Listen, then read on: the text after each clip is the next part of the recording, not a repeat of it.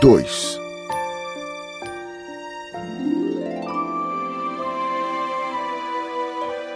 Vivi, portanto, só, sem alguém com quem pudesse realmente conversar. Até o dia em que uma pane obrigou-me a fazer um pouso de emergência no deserto do Saara, há cerca de seis anos. Alguma coisa se quebrara no motor.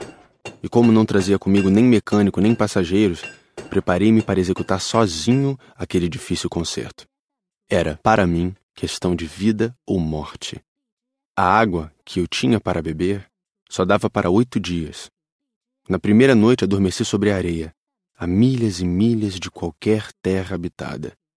Estava mais isolado que um náufrago num bote perdido no meio do oceano. Imaginem qual foi a minha surpresa quando, ao amanhecer, uma vozinha estranha me acordou. Dizia: Por favor, desenha-me um carneiro. O quê? Desenha-me um carneiro. Levantei-me num salto, como se tivesse sido atingido por um raio.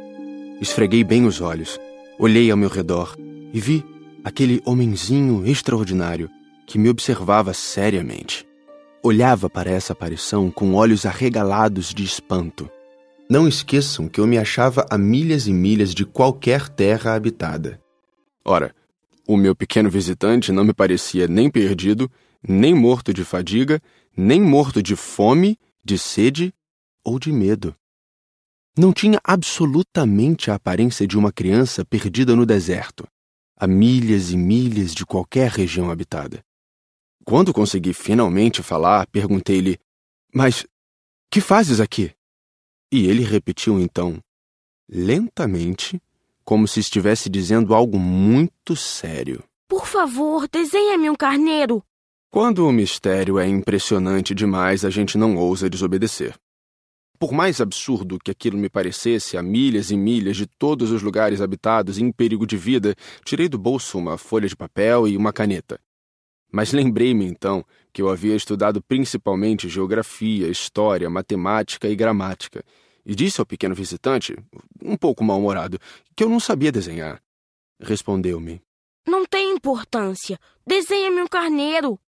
Como jamais houvesse desenhado um carneiro, refiz para ele um dos dois únicos desenhos que sabia, o da jiboia fechada. E fiquei surpreso de ouvir o garoto replicar: Não, não, eu não quero um elefante numa jiboia. A jiboia é perigosa e o elefante toma muito espaço. Tudo é pequeno onde eu moro. Preciso é de um carneiro. Desenha-me um carneiro.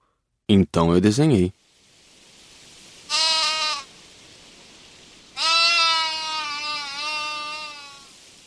Olhou atentamente e disse: Não, esse já está muito doente. Desenha outro. Desenhei de novo. O meu amigo sorriu paciente.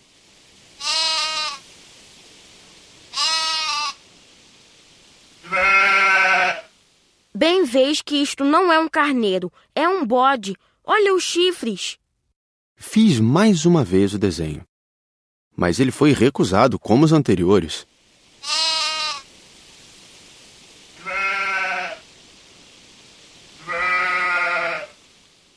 Esse aí é muito velho. Quero um carneiro que viva muito tempo. Então, perdendo a paciência e como tinha pressa em desmontar o motor, rabisquei o desenho e arrisquei. Esta é a caixa. O carneiro que queres está aí dentro.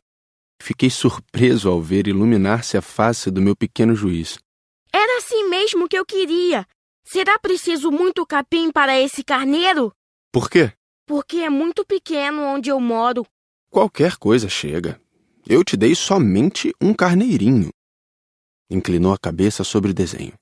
Não é tão pequeno assim. Olha, ele adormeceu. E foi assim que conheci, um dia, o pequeno príncipe.